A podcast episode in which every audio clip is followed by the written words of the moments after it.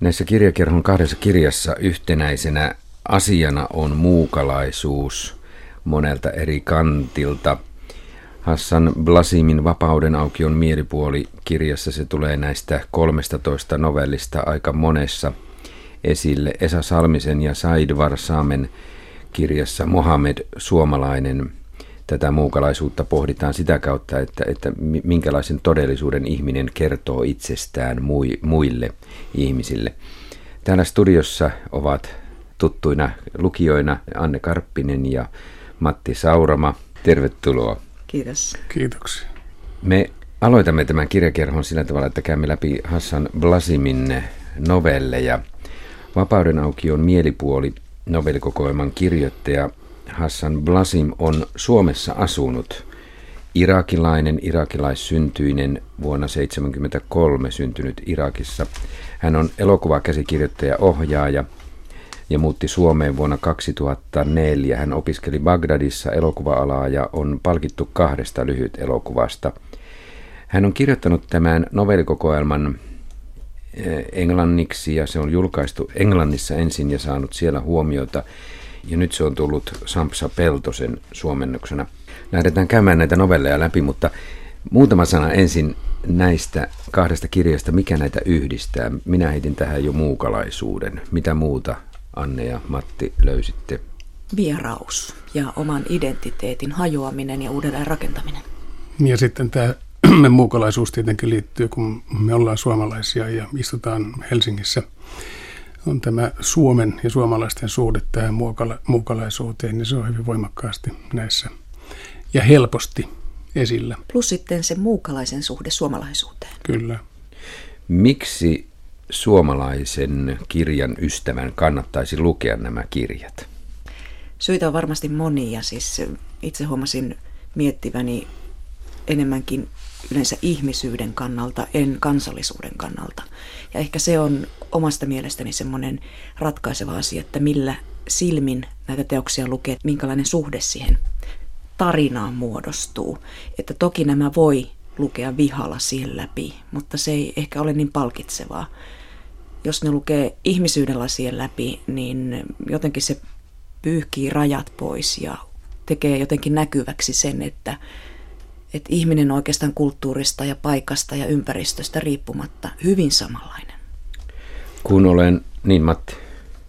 Niin mä ajattelin sanoa vain, että lukeminen kaiken kaikkiaan aina on erinomainen asia ja se sivistää varsinkin ihmistä, vaikka sanaa sivistys ei tietenkään nykymaailman aikaa juuri saisi käyttää, että kyllä se tekee hyvää ihan sanotaan laidasta laitaan lukijoille ennakkoasenteista riippumatta. Kun olen kirjakerhossa keskustellut maahanmuuttajateemoista, niin olen saanut aika helposti hommafoorumilaiset liikkeelle kommentoimaan ohjelmaa. Minua ilahduttaa suunnattomasti, että he kuuntelevat kirjakerhoa ja harrastavat kirjallisuutta. Mitä hommafoorumilaiset saisivat näistä kirjoista? Vahvistuisivatko heidän ennakkoluulonsa maahanmuuttajia kohtaan? Varmasti vahvistuu kun kerran haluaa hakea sitä, mitä pitää kaikkein omimpana.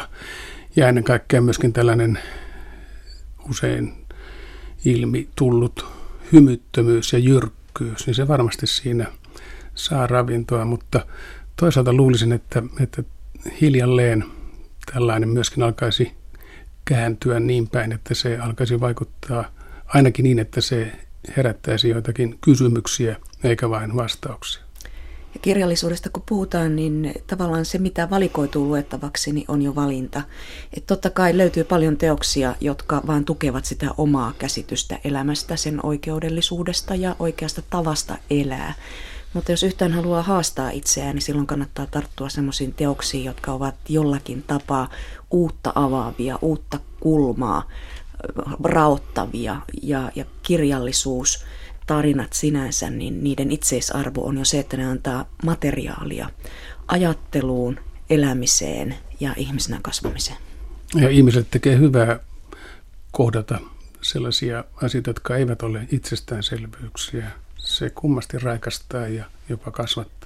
Itse asiassa tarinat ja nämä kirjat on turvallinen tapa kohdata ne omat ennakkoluulot tai käsitteet. Ei tarvitse olla edes ennakkoluuloja, mutta käsitykset elämästä. Niin saa kohdata ne itsensä kanssa ja se on tietysti parasta seuraa. Luulevat varmasti monet. Nimittäin mm. mielestäni, mielestäni molemmista kirjoista löytyy myös aineksia sille, että meillä tietyt ennakkoluulot maahanmuuttajia ja tietyn, tietystä, tietyistä maista tulevia kohtaan voivat lisääntyä sen verran moni-ilmeistä nämä tekstit molemmissa kirjoissa ovat. Mutta mennään nyt tähän Hassan Blasimin Vapauden aukion mielipuolikirjaan, jossa on siis 13 novellia. Ne ovat aika rajuja, hyvinkin Groteske. väkivaltaisia, groteskeja kyllä monesta näistä novellista minulle tulee sellainen olo, että kirjailija on pohtinut sitä, että mikä on, mikä on totta ja mikä on kerrottua, mi, millä tavalla me haluamme kertoa menneisyydestämme. Jos aloitetaan ensimmäisestä, ensimmäisestä novellista, niin, niin siinähän äh, päähenkilö pakotetaan näyttelemään terroristia ja äh, siinä joutuu lukija pohtimaan, mikä on tositarina, mikä on arkistotarina ja miten media kertoo aivan kyseenalaistamatta sen, mitä medialle toimitetaan. Tässä päähenkilö alistetaan näyttelemään tosiaan terroristia, joka tappaa ihmisiä ja, ja tunnustaa sitten videolla tehneensä lähes minkä tahansa terroristiryhmän tekoja. Aika synkkä kuva mediatodellisuudesta ja siitä, siitä niin sanotusta paikallisesta todellisuudesta vai mitä? Kirjailijalla on erinomainen taito kirjoittaa kaunokirjallisuutta, koska ne lähtökohtaisesti nämä aiheet ja tarinat ja tapahtumat on niin karmeita, karmaisevia, että niiden kertominen aivan sellaisenaan, niin voisi ajatella, että se ei, ei loppujen lopuksi ehkä olisikaan tehokasta. Mutta kun sen kääntää sillä tavalla, että, että siis kaikki piittaamattomuus, sekopäisyys, sopimattomuus, roisikieli, kummallisuus, niitä tällaisia tehokeinoja hyväksi käyttäen tämä Blasim saa sen tarinan paljon paljon värikkäämmäksi ja saa sopivasti hieman etänytettyä sitä siitä kurjasta, kovasta lähtökohdasta ja siksi sitä kestää lukea ja ehkä sanoisin, että siitä, saa, siitä aiheesta saa enemmän irti.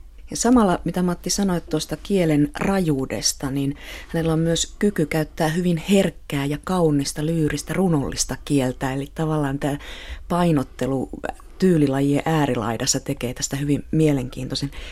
Mun mielestä tämä kirja on kaikkien aistien kirja, että kaikessa siinä groteskiudessaan tässä on myös mukana haju, eli kaikki mitä sota ja tämän tilanteisiin ja tämmöiseen väkivaltaan, mitä tässäkin kuvataan, niin, niin liittyy ennen kaikkea ihmisen eritteiden haju. Ja se tekee siitä sen karmivan, että jos, jos se olisi pois, niin tämä olisi paljon latteampi, eikä olisi, tulisi niin lähelle, se ei tulisi ihon alle.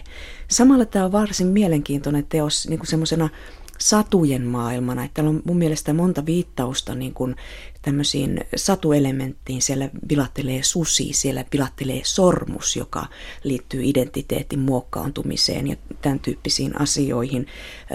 Kirjailija tulee Irakista, joka on Alladinin ja Simpad medenkulkijan kulkijan tarina tulee Suomeen, joka on myös tietyllä tapaa satujen kehtoja. Mm, mm, Tämä, aika niin kuin, väkivaltaisten aika, kansan Kyllä, kyllä. Niin, niin tässä on niin kuin monta tasoa. Tämä on niin kuin yllättävän rikas sillä tavalla.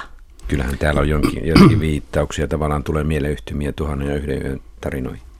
Niin siis se, että tämän kielen rikkauden ohella tämä, näiden teemojen juoksuttaminen mustiin ja jyrkkiin aiheisiin, niin se, se on se, joka, joka tekee myöskin erittäin hyvää näille novelleille, koska se, että kirjailija kuvaa aivan sadun hohtoisen onnen harhan ja sitten se todellisuus tulee sieltä täsmälleen päinvastaisena – niin se kontrasti, se on erittäin tehokas, joka, joka vaikuttaa kyllä myöskin niin, että, että lukija ajattelee, että onpas, onpas myöskin näitä mahdollisuuksia, näitä kauneuden ja, ja onnen hetkiä, niitä voisi olla ja siihen voisi ehkä, sitä voisi tavoitella tai siihen voisi pyrkiä.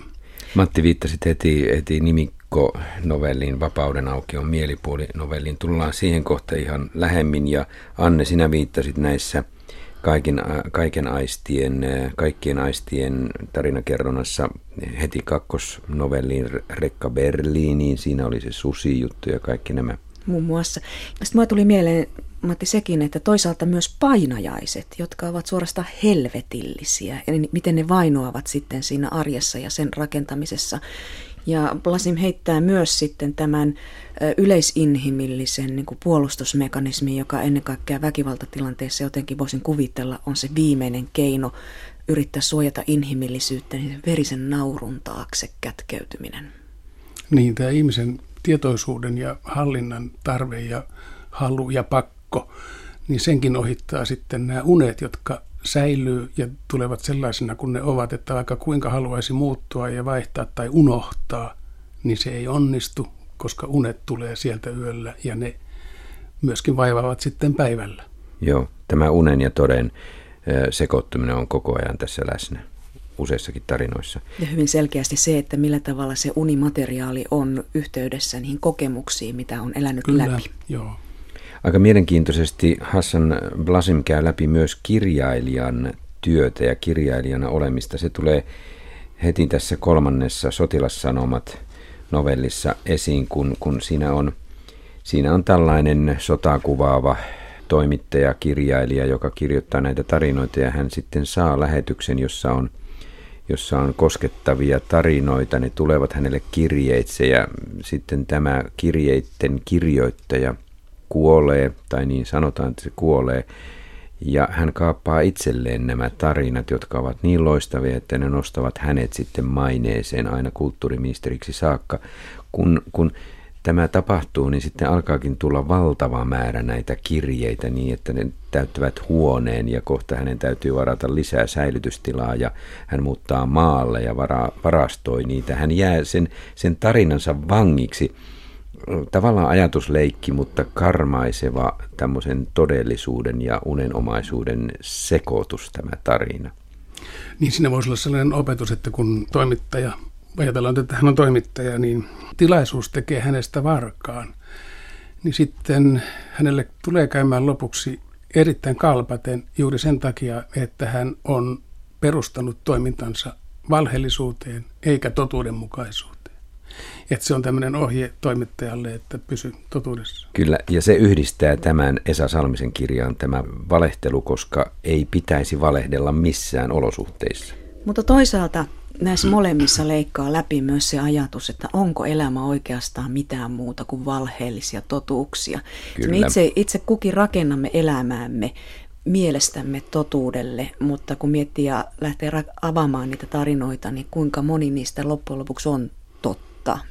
Että just tämä keksityn identiteetin, minuuden, haaveiden, niiden takaa-ajamisen, halun olla jotenkin tunnustettu ja saada jotenkin viestinsä perille dramaattisesti, koska mikään ei enää riitä. Mikään ei tässä tul- mediatulvassa, jossa eletään, niin ei enää kosketa, joten mennään koko ajan sinne kohti sitä groteskia.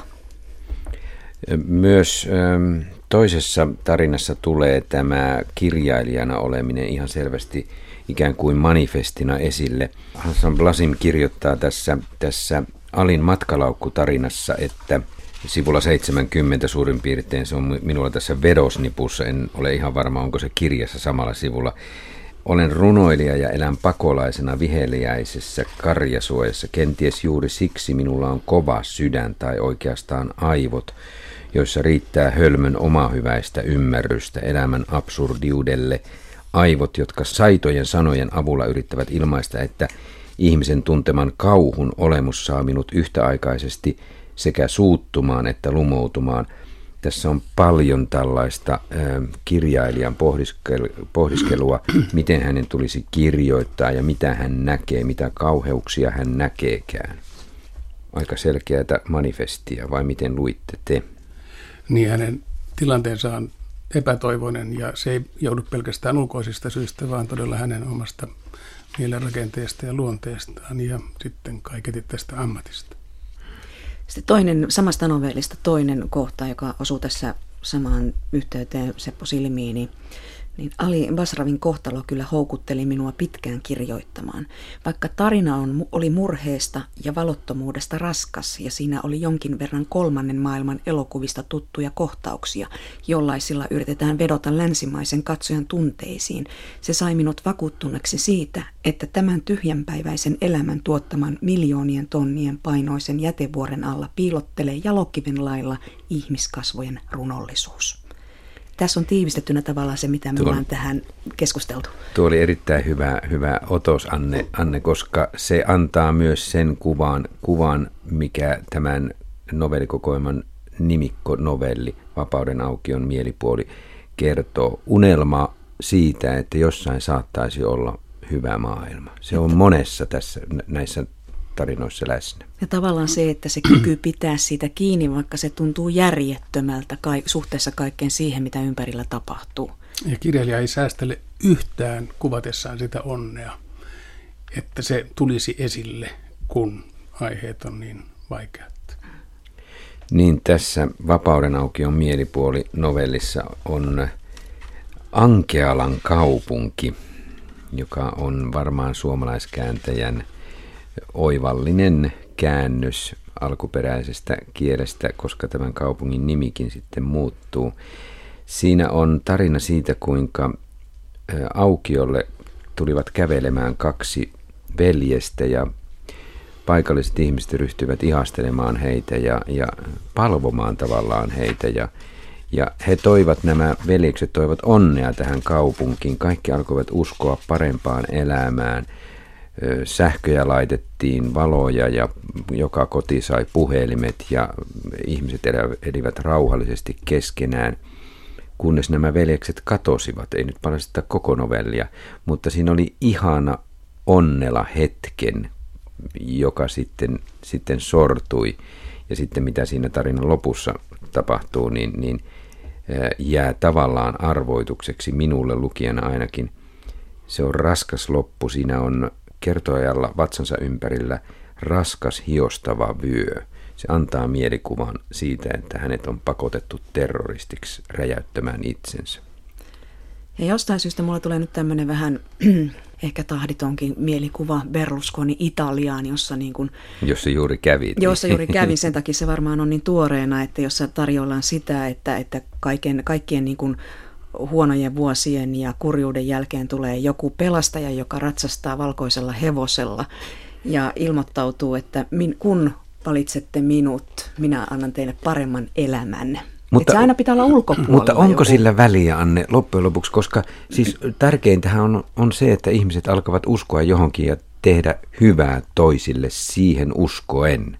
Riippuen siitä, mikä on tämä, jolle annetaan tavallaan päätös omista tunteista ja siitä paremman elämän vastuusta, niin mikä hänen agendansa on. Onko se oman edun tavoittelu vai onko se sitten se, että saa käännytettyä jonkun esimerkiksi itse murhapommittajaksi? Mm. Et, et siinä, siinä tulee mun mielestä hyvin voimakkaasti esille se, se yksilön vastuu – ja, ja velvollisuuskin tavallaan niin kuin tehdä itse sen asian eteen, eikä toimia seuraajana. Ja tässäkin tapauksessa niin kuin toisaalta tämä novelli mm, sitoutuu tai sekoittuu sellaiseen unenomaiseen niin kuin enkelimyyttiin, tarustoon, että siellä tulee joku tällainen ö, taivaallinen enkeli, joka johdattaa ja tuo meille sen hyvän, ja siihen uskotaan sokeasti. Tämä sokea usko ulkopuoliseen, niin sen laittaisin kyseenalaiseksi. Mutta, mutta eikö sinua Anne Karppinen lämmittänyt edes se, että nämä olivat valkoihoisia nämä veljekset ja valkotukkasia? Mä en itse asiassa mä kiinnittänyt siihen edes huomioon. Mä ajattelin, mä ajattelin juuri sanoa sen, sen että, että kirjailija nostaa tämän niin toiselle tasolle, siis ohi todellisuuden ja poliittisen todellisuuden, mm. koska nämä veljekset oli oli pellavapäitä. Ja sitten Kyllä. heitä kutsuttiin enkelimäisiksi ja heidän hiuksiansa haluttiin haluttiin sivellä niin kuin enkelin siipiä ja enkelin hiuksia. Mm-hmm. Että kyllä siinä selvästi tämä halu ja tarve tarjota jotain muutakin kuin vain tätä lähi kauhua, niin kyllä se on aika, aika voimakasta. Ja sitten toisaalta, siis siinähän ei oikeastaan oteta kantaa uskontokuntaan suoraan. Ei, ei Eli niin. tämä enkelitematiikka, kerubimäiset pellavapäät, kerubimaiset pellavapäät, niin ne sopivat kaikkiin. Että oli se sitten idän uskonto tai lännen uskonto, niin siinä mielessä sen kun on hyvin inhimillinen ja kaikkia yhdistävä. Kirjailija ei lankea. Hmm. Minusta Hassan Blasim osoittaa tekstillään aika lailla hienoa kirjailijuutta siinä, että hän kyseenalaistaa sen kirjailijan roolinsa. Siellä vilahtelee muun muassa Salman etunimi yhdessä aika, aika ovelasti yhdessä novellissa. Ja sitten tässä seuraavassa, minkä teille poimin näiden, näiden 13 joukosta, tämä Carlos Fuentesin Painajaiset, se on seitsemäs novellijärjestyksessään. Siinä vilahtaa tämä, tai onkin oikeastaan tärkeässä roolissa Anna Karppinen, tämä sormus mm-hmm. ja tarina siitä, että mikä on ihmisen kohtalo, kun hän, hän jää tarinansa, sepittämänsä tarinan vangiksi siellä. Salim Abdal Hussein pakenee ja hakee turvapaikkaa Hollannista, muuttaa nimensä Carlos Fuentesiksi, siis kirjailijan mukaan ja loppu on traaginen, siis tässäkin tämä ei kannata valehdella, mutta se, että tämä Hassan Blasim ottaa kirjailijan, kovan kirjailijan nimen tähän, osoittaa minulle sen, että hän kyseenalaistaa myös tämän kirjailijan eh, rehellisen työn roolin jollain tavalla. Vai mitä Matti Sauramo? Joo, sä oot varmaan oikeassa. Kyllä se, niin on se yllättää ja vähän ärsyttää, että minkä Kyllä. takia tällainen nimi. Mäkin koitin sitten kaivella ja katella Fuentesia, niin hän oli kova vastarinta ihminen ja anarkisti ja äärettömän rehellinen työssänsä ja, ja näissä valinnoissansa, että, että sitten kun se niin kuin tällaisen kirjailijan kautta käännetään se kohtalo sitten aika nurjaksi, niin, niin se on varmasti siitä voi monta viestiä lukea. Tästä novellista löytyy mun mielestä yksi sellainen lause, erityisesti yksi sellainen lause, jossa tiivistyy taas jotain olennaista. Vanhat viisaudet eivät kulu puhki, ihminen sitäkin enemmän. Kyllä, tuo jäi minullekin mieleen siitä. Tämä mm, Salman nimi muuten vilahti tässä pahantapainen itsensä paljastaja, jossa itse asiassa kertoja on Salman ja kuuntelija Hassan Blasim. Kyllä tässä ihan selvästi viitataan Salman Rushdie kirjailijaan. Otetaan vielä tässä, ennen kuin mennään Esa Salmisen ja Said Varsaamen kirjaan, niin otetaan tässä vielä muutama poiminta. Mitä teille toi mieleen novelli Ruumisnäyttely? Millä tavalla siinä on tämä länsimainen tehokkuusajattelu läsnä tai sitten eh, erilaiset valtarakenteet? No ensiksi ne voisi sanoa, että siinä on nämä tämmöiset sotakoneistot ja väkivaltakoneistot erinomaisesti – tuotu esille ja sitten kirjailijat taustat tai lukeneisuustausta, sillä tulee Gogol, Kafka. Ja mulle tuli mieleen tämä, tämä Thomas Harris, jonka Hannibal Lecter on tämmöinen psykopaatti, psykiatri, sarjamurhaaja, jolla on niin kuin täysin kylmä mieli. Niin sehän, sehän tässä vie tätä koko tarinaa, että täysin tunteetonta toimintaa. Kyllä. Ja myöskin sitä sieltä kun... kaukaa, esimerkiksi Edgar Allan Poekin on siellä, mm. heijastelee sillä kaukana. Mutta sitähän se on, kun toiminta tehdään äärimmäisen tehokkaaksi. Kyllä. Silloin se on äärimmäisen tunteetonta. Jossain määrin minulla välähti tässä lukiessa mieleen Juha Seppälän tämän syksyinen kirja Mr. Smith, joka kuvastaa sitä, minkälainen ihminen on, kun hän on taloudellisesti äärimmäisen tehokkaasti toimiva ö, olento. Mitä inhimillistä silloin jää? Tämä on hyvin kylmäävä novelli, siis itse asiassa tämän kokoelman kylmäävin ja, ja samalla ehkä niin kuin syvimmälle menevä karmaiseva suorastaan. Ja karmaisevaksi tämän ehkä vielä niin kuin tekee senkin takia, että tämä pyrkimys tässä kaikessa kauheudessaan niin on kauneuteen, estetiikkaan. Kyllä, joo. Et se, se niin kuin jotenkin, että vaikka kuinka psykopaatti, sosiopaatti on ja toimii tehokkaasti ja, ja tuhoavasti, mikä se nyt tässä, tässä on, niin siellä on kuitenkin joku sellainen tunnustuksen tarve, siis saada tunnustusta sille omalle työlle, ihailua. No mutta eikö tämä natsismiin liittynyt aika, kyllä, aika hienosti tämä, kyllä, ta, aika kovasti kyllä. tämä, tämä taiteellisuuden pyrkimys Speerin kautta ja, ja, ja monien muiden kaupunkisuunnittelujen ja sitten natsien taideryöstöjenkin myötä. Että. Jo sillä ei ole arvoa, että, että on, on vain julma, vaan sillä on arvoa, että osaa sitä julmuudesta tehdä korkeata taidetta, taidetta. ja kauneutta. Itse asiassa tämä novelli tuo hyvin esille sen, että miten mikä tahansa asia äärimmäisyyksiin vietynä muuttuu kauheudeksi. Päästätkö myös tuohon yhteyteen, että se muuttuu taite- taiteelliseksi? Ei, vaan siis se, että taidekin, taiteellisuuskin muuttuu kuvottavaksi, vastenmieliseksi, mm. epäinhimilliseksi. Sitä mä niin tarkoitan, että, että se kauneus, todellinen runollisuus, taiteellisuus, elämän tällainen tasapaino, niin se on se keskitiessä. Et mikä tahansa hyve, kun se viedään ääripäähän, muuttuu paheeksi. Et tavallaan tämä ajatus. Niin, sille voi sanoa monta eri tämmöistä ratkaisua. Tämä keskityö on yksi. Yksi on se, että siinä täytyy olla välystä. Mm. Sitä voidaan kuvata monin tavoin. Mm. laajuutta. Joo, mm. etäisyyttä. Mm. Otetaan, Myötätuntoa. Aivan. Otetaan tähän Anne Karppinen ja Matti Sauroma vielä yksi novelli yhdestoista säveltäjä. Aika lailla ajankohtainen tarina siitä, mitenkä eräs henkilö tekee pilkkalauluja Jumalasta ja profeetasta, niin, niin, niin mikä hänen kohtalonsa on. Huikasevan ajankohtainen juuri nyt, vai mitä? Kun ajattelee tämän, tämän Muhammed-videokohun myötä.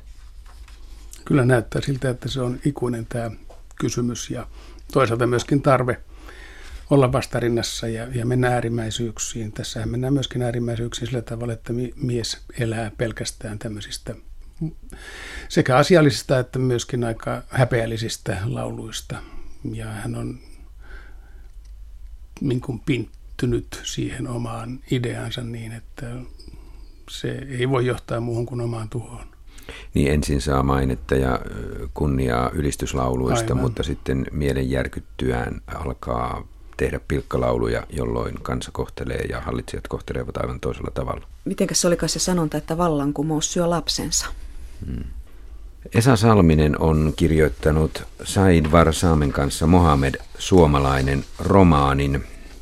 Tässä kuulette Esa Salmisen kertomana, miten tämä romaani syntyi kirjailija Esa Salminen. Tämä Said Varsaamen kanssa tehty kirja Mohamed Suomalainen on syntynyt aika erikoisella tavalla. Kerro siitä tarkemmin.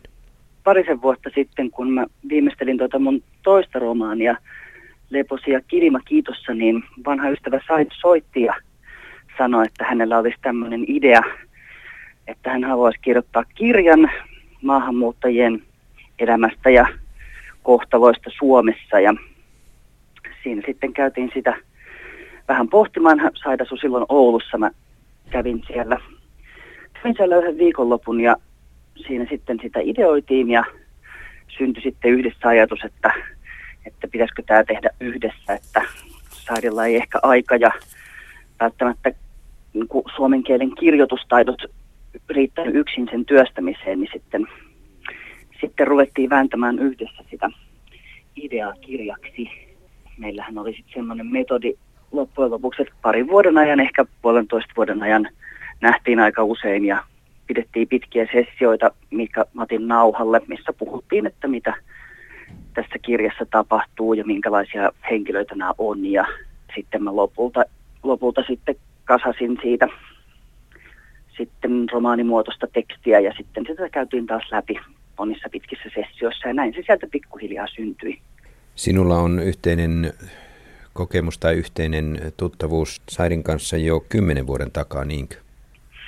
Joo, kymmenisen vuotta sitten tavattiin itse asiassa Sambiassa. Mä olin, sinne menin kehitysyhteistyöhommiin ja Saidi oli siellä valmiina, kun olivat muuttaneet Oulusta perheensä kanssa sinne. Saidin vaimo oli silloin opetusalan kehitysyhteistyöhommissa Sambiassa ja siellä sitten tutustuttiin ja ystävystyttiin.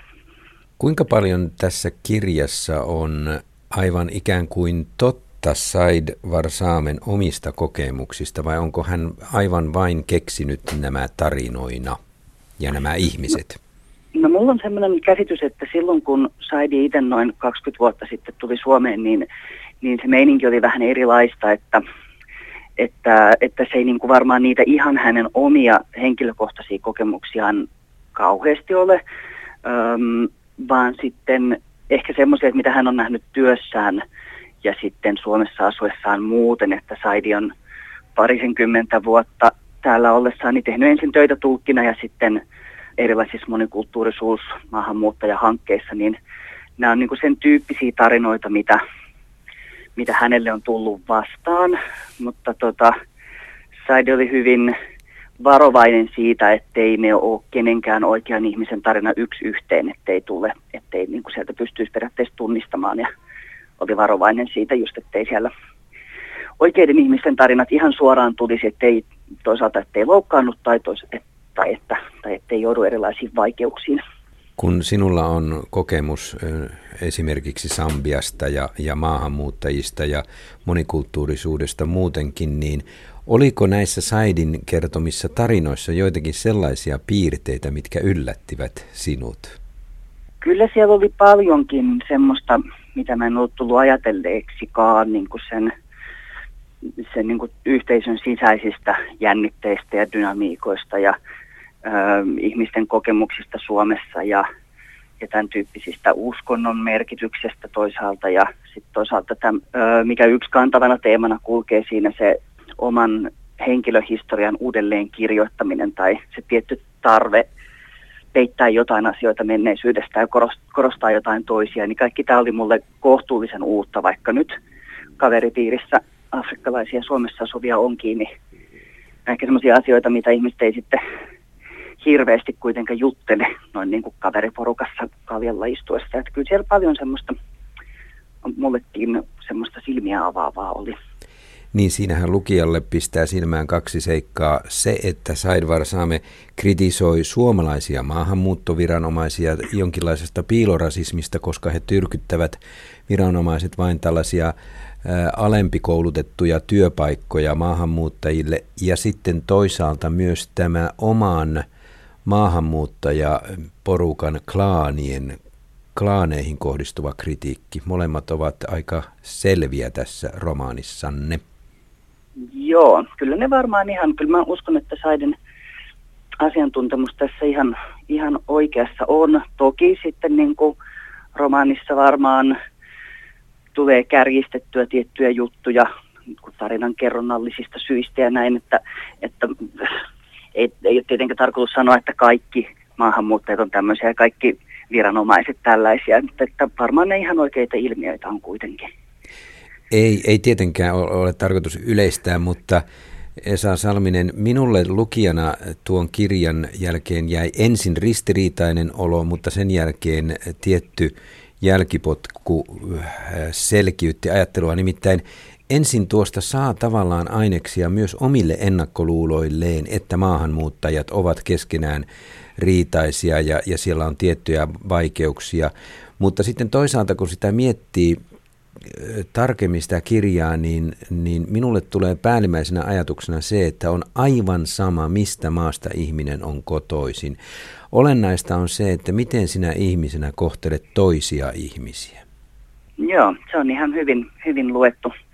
Ja siinä olikin vähän, ainakin mulla ja kyllä Saidillakin semmoinen ajatus, että tehdään niistä hahmoista semmoisia niin oikeita ihmisiä ja yritetään antaa kasvoja tälle niin sanotulle maahanmuuttoilmiölle ja tehdä siitä ymmärrettävää, että tavallisia ihmisiä hekin kaikki ovat ja pärjäävät niillä taidoilla ja tiedoilla, mitä, mitä heillä on parhaansa mukaan.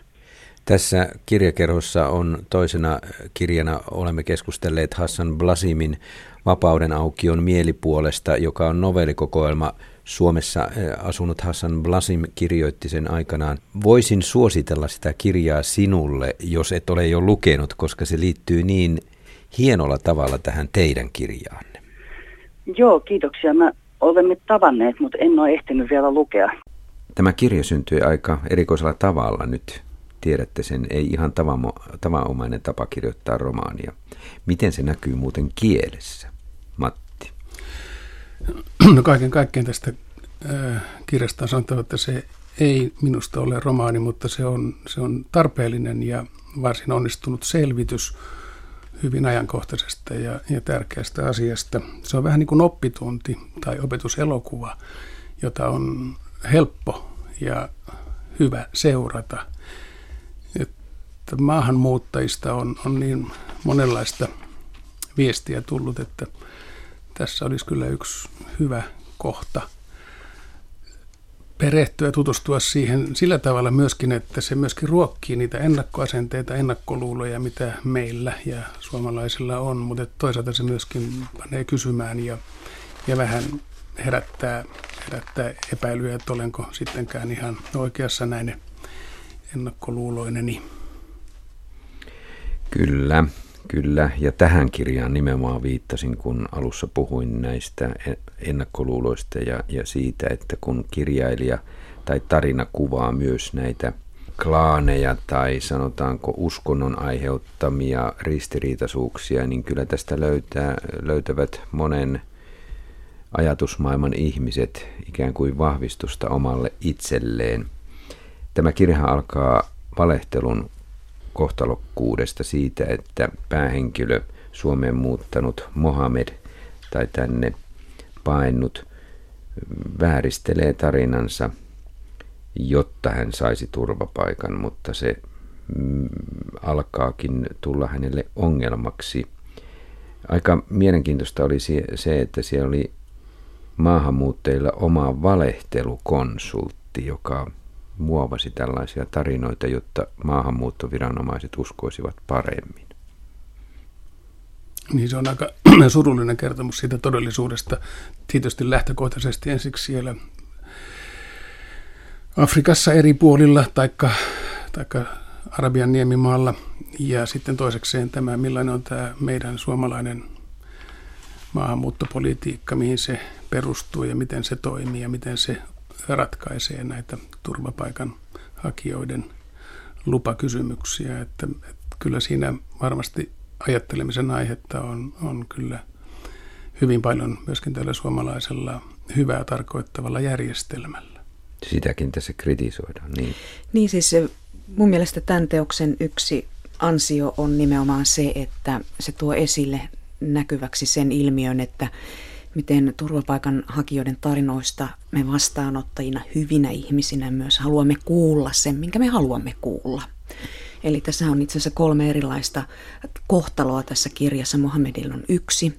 Hän on kuitenkin yksilö, joka, joka haluaa menestyä ja on tietyllä tapaa jääräpäinen ja, ja hakee sitä omaa identiteettiä. Myös lahjakas. Ja lahjakas. Mm. Mutta sitten nämä naishahmot, jotka tässä rinnalla ovat, niin heidän kohtalonsa eivät ole yhtä auvoisia – Eli, eli tavallaan se, että mitkä taustatarinat siellä ovat, mitkä, huolimatta siitä, mitkä ovat totta ja mitkä ovat keksittyjä, niin eh, niiden määräävyys, se, että mikä niistä menee läpi, niin on, on oikeastaan semmoista arpapeliä, että mikä sun kohtaloksi tulee.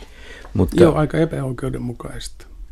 Joka tapauksessa, kaikissa näissä tapauksissa. Kyllä, siellä on, siellä on Loolin tarina ja Zabran tarina, mutta Anne Karppinen, voisiko siinä olla jotain tarkoituksellista Saidvar-saamella ja Esa Salmisella, että naisten kohtalo on monesti huonompi, ankeampi kuin miesten maahanmuuttajia? Varmasti on, ja, mm. ja mä luulen, että siinä just on tämä asia, että naiset tulevat kohdelluksi niin kuin esimerkiksi pakomatkansa aikana huomattavasti roisimmin ja raemmin. Ainakin se ajatus tässä päällimmäisenä jää mieleen, että se alttius siihen niin on olemassa. Naisia käytetään enemmän kauppatavarana – kohtalo on, on katuprostituutio tai tämmöinen niin kuin hyvin helposti. Ja nämä on tietysti myös sitten niitä asioita, jotka niin kuin täällä meidän päässä sivistysvaltiossa halutaan myös nostaa eri tavalla esille. Kun esimerkiksi tässä tämä Lol-hahmo, niin, niin hän, hän ei ollut hän, hänen niin kuin myös sitten tämmöinen sitoutuneisuus perheeseen, että miten se värittää hänen tarinaansa, niin on taas sitten ihan erilainen kuin tämän Sabran. Eli tässä on niin monta sellaista tasoa, jotka niin kuin avaa koko tätä problematiikkaa niin kuin mun mielestä erittäin mielenkiintoisella tavalla. Kyllä. Mut, niin Matti. Niin, siis se, että lähtökohtaisestihan mies on se siellä Afrikassa se, joka päättää ja määrää ja esimerkiksi nämä, nämä kaikki salakuljetusreitit ja nämä opastukset, ne tekee mies aina. Ja mies johdattelee ja kuljettaa ja sitten hän haluaa sen palkan tavalla tai toisella siitä. Ja sitten vasta kun mies on esimerkiksi perheestä kuollut, niin sitten äiti ja, ja tyttäret joutuvat ottamaan sen vastuun ja sillä tavalla hän Loolkin ja Zabra, koska häneltä mies on tapettu, niin hän joutuu sitten yksin kantamaan sen vastuun. Ja, ja Lool kantaa 15-vuotiaana tyttönä valtavaa huolta siitä, miten hänen äitinsä ja sisarensa siellä, siellä leireillä selviytyvät.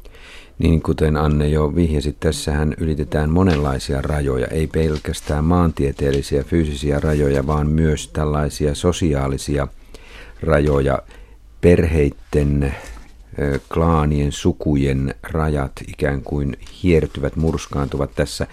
Sekä Mohammed että Lool että Zabra, kaikki joutuvat pohtimaan sitä, että millä tavalla he ottavat oman perheensä, oman sukunsa huomioon. Suomalaisuus, länsimaalaisuus suosii yksilöllisyyttä, yksityisyyttä elämässä. Ja sitten aika hienolla tavalla tässä kirjassa alkaa sekä Mohamed että Lool miettiä sitä, että, että he, he tuntevat houkutusta tällaiseen yksityiseen elämiseen – Siinä on omat hyvät puolensa ja se tuo jonkinlaista vapautta lisää. Ja se on aika mielestäni aika rehellistä pohdiskelua. En usko, että siinä on jotain länsimaisen elämäntavan ihastelua ylipäätänsä, koska tämä tekstihän on pääasiassa Saidvar Saamen muovaamaa. Esa Salminen on ehkä kielelliseen asuun pukenut sen parempaan suomen kieleen, mutta tarinat sinänsä on, ovat Saidin kirjoittamia, niin hän ihan rehellisesti on varmaan pohtinut, että jotain hyvää tässä yksilöllisessä yksityiselämisen tavassa on.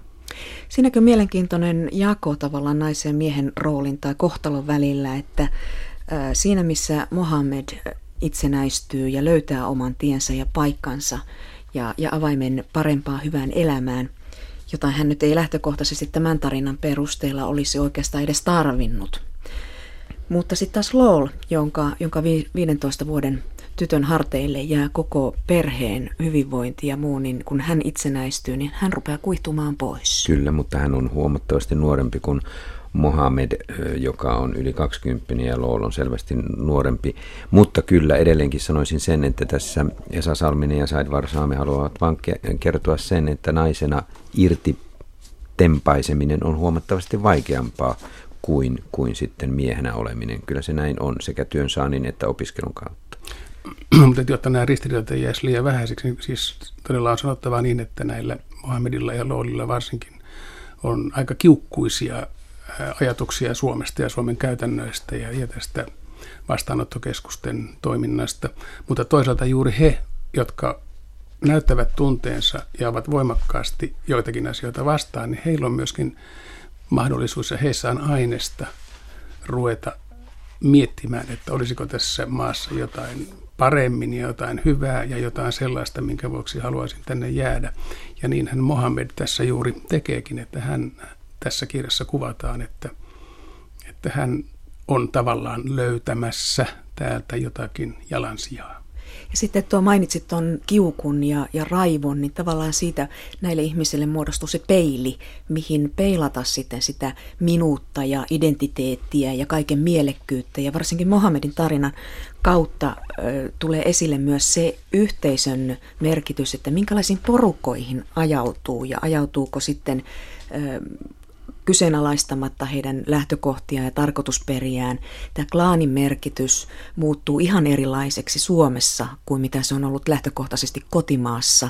Oikea oppisuuden, uskonnon kautta sen merkitys korostuu, eli se alkaa saada näitä tämmöisiä fundamentaalisia piirteitä yhtäkkiä siinä vieraassa kulttuurissa, vieraassa ympäristössä. Nämä on hyvin mielenkiintoisia mekanismeja, jotka tapahtuu. Että ihan yhtä lailla mä mietin jossakin vaiheessa sitä, että miten mä lukisin tätä tarinaa jos tämä olisi käännetty niin, että tämä kertoisi suomalaisen ihmisen selviytymisestä esimerkiksi Afrikassa vieraassa kulttuurissa, olisiko se sankaritarina? Millä tavalla mä suhtautuisin siihen eri tavalla ja mitä se toisi esille? Ja, ja sitten sitä kautta, kun käänsi tämän, tämän oman ajatuksen taas niin kuin takaisin siihen, että tämä on meidän kulttuurissa Suomessa vieraan ihmisen silmin, niin, niin tota, sitä kautta avautuu sitten jo ihan uusi taso Mutta toisaalta tämä menee aika lähelle sellaisia tarinoita, joita suomalaisista siirtolaisista, jotka muuttivat Ruotsiin pesemään lattioita ja mara, mara, marabun mm. tehtaille siivoamaan, niin, niin kyllähän heilläkin oli kakkoskansalaisuuden rooli mm. siellä samalla tavalla kuin Mohamedilla tässä.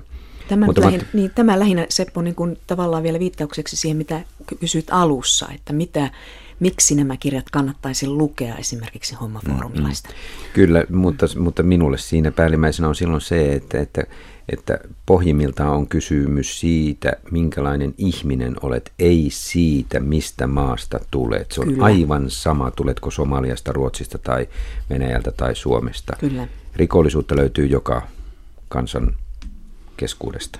Niin, siis toiveikkuutta musta tässä herättää just se kohta, kun nämä kaksi, ehkä kolme kaikki päähenkilöt, niin kun he tuntevat sitä kiukkua suomalaisuutta kohtaan, niin se myöskin vapauttaa heidät tuntemaan kiukkua ja arvostelemaan omaa, omaa järjestelmäänsä ja järjestystänsä siellä kotimaassansa. Ja se vapauttaa heitä myöskin irrottautumaan sieltä. Kyllä. Että kaikki ei ole niin raskasta, että tämä ole vain kauhean niin kuin yksipiippuinen tämä, mm. Mo, niin. tämä kohtalo. Mohamedhan kasvaa tässä kirjan myötä arvostelemaan omiaan siitä, että he kokoontuvat moskeijoihin tekemään aivan muuta kuin, kuin rukoilemaan. Mm. He tekevät siellä politiikkaa, kun Joo. Mohamedille islamin mukainen tapa kokoontua moskeijaan olisi aamulla rukoilla siellä ja illalla rukoilla siellä, Kyllä. eikä muuta. Joo, hän todella erottelee uskonnon ja kulttuurin, ja lähtökohtana on juuri tämä kokemus siellä, että se on hänen henkilökohtainen asiansa, tämä Jumalasuhde, sieltä tämä moskeija käytännön kautta hän sen sanoo näille, näille kavereille, meijereille. Hmm. Palataan Matti Saurama vielä tähän, tähän Mohamedin kritiikkiin suomalaisia maahanmuuttoviranomaisia kohtaan. Täällä on aika kovaa tekstiä. Luen pienen pätkän. Olikohan Suomen järjestelmä tosiaan perustettu sitä varten, että se työllisti niitä, jotka työskentelivät maahanmuuttajien parissa, Mohamed ajatteli. Katri ei halunnut uskoa sitä, mutta Muhammed näki edessään kokonaisen teollisuus, teollisuuden haaran, joka eli siitä, että maahanmuuttajajoukot eivät päässeet elämässään eteenpäin. Ja sitten kun tätä kappaletta lukee eteenpäin vielä, niin tämä jatkuu sillä tavalla, että hyvää tarkoittaen he kannustivat nuoria sellaisille aloille, siis huonommille aloille siivoijiksi ja, ja erilaisiin vähän koulutettuihin aloihin, ymmärtämättä, että he pönkittivät järjestelmää, joka oli pohjimmiltaan rasistinen. Se tuli minulle aika kovana seikkana tästä esiin, että, että maahanmuuttajat työnnetään ikään kuin heti sellaisiin alempiarvoisiin töihin, eikä suoda heille sitä opiskelun ja menestymisen mahdollisuutta. Niin, joita kantaväestö ei enää halua tehdä niitä töitä. No niin, niinkin on kyllä. Mm. Mutta sama ilmiöhän on pitkäaikaistyöttömien suomalaisten keskuudessa, kun heidät työllistetään ja pistetään niin kuin uudelleen koulutukseen meidän järjestelmän kautta. Siellä on tietyt alat, jotka, jotka niin kuin, johon sinut koulutetaan lähihoitajaksi tai joksikin asentajaksi. Taksikuskiksi. Hyvä vastaveto, niin hyvä vastaveto hyväksytään. Valehtelu aika usein toistuu tässä. Siellä on muun muassa lause, että Euroopassa on pakko valehdella, jos haluaa olla täällä maahanmuuttajan. Toki näin, mutta se käännetään myös niin päin, että myös suomalaiset viranomaiset valehtelevat, kun he kertovat, että päätös tulee silloin ja silloin, eikä sitä koskaan kuulu.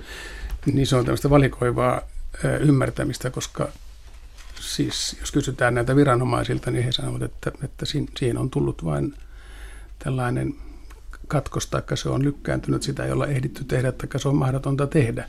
Ja joku määräaikahan täytyy antaa, että siinä mielessä mä kyllä tietysti vähän puolustan näitä viranomaisia, koska he kuitenkin ovat se taho, joka jotain yrittää tehdä ja tekee ja saa aikaiseksi. Ja pelastaa myöskin perheitä ja yksilöitä.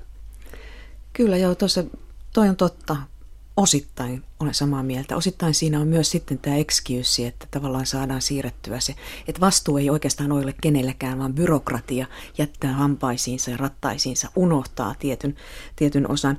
Tietenkin se on myös toisinpäin toimiva täällä, täällä tuota niin, Mohammed miettii sitä, kun hän kuulee, mitä muut somalialaiset miehet, mihin he perustavat oman tämmöisen vetelehtimisen kulttuurinsa. Eli on hirvittävän helppo syyttää Suomea. Eli täältä kerrotaan, että näiden mukaan syy siihen, ettei Mohammed päässyt eteenpäin, oli Suomessa – tavallaan tämä on se ristiriita, että minkä, minkä kanssa Mohammed koettaa tulla toimeen. Hänellä on hirvittävä halu niin kuin opiskella maatuntoa, oikeuden tajua, tämän tyyppisiä asioita mennä eteenpäin. Ja, ja sitten vastassa on tällainen myös niin kuin luovuttajien, omien luovuttajien joukko, jotka ovat suostuneet siihen, että no okei, emme me pääsekään mihinkään, mm. koska mutta syy ei ole koskaan itsessä. Niin siis Somaliassa se, että joku myöhästyy tai joku asia myöhästyy tai henkilö, niin se on vallankäyttöä, se on sen aseman pönkittämistä ja näyttämistä. Eli periaatteessa se on niin kuin yhden ihmisen kohdalla sama, mikä täällä näyttäytyy järjestelmän kohdalla.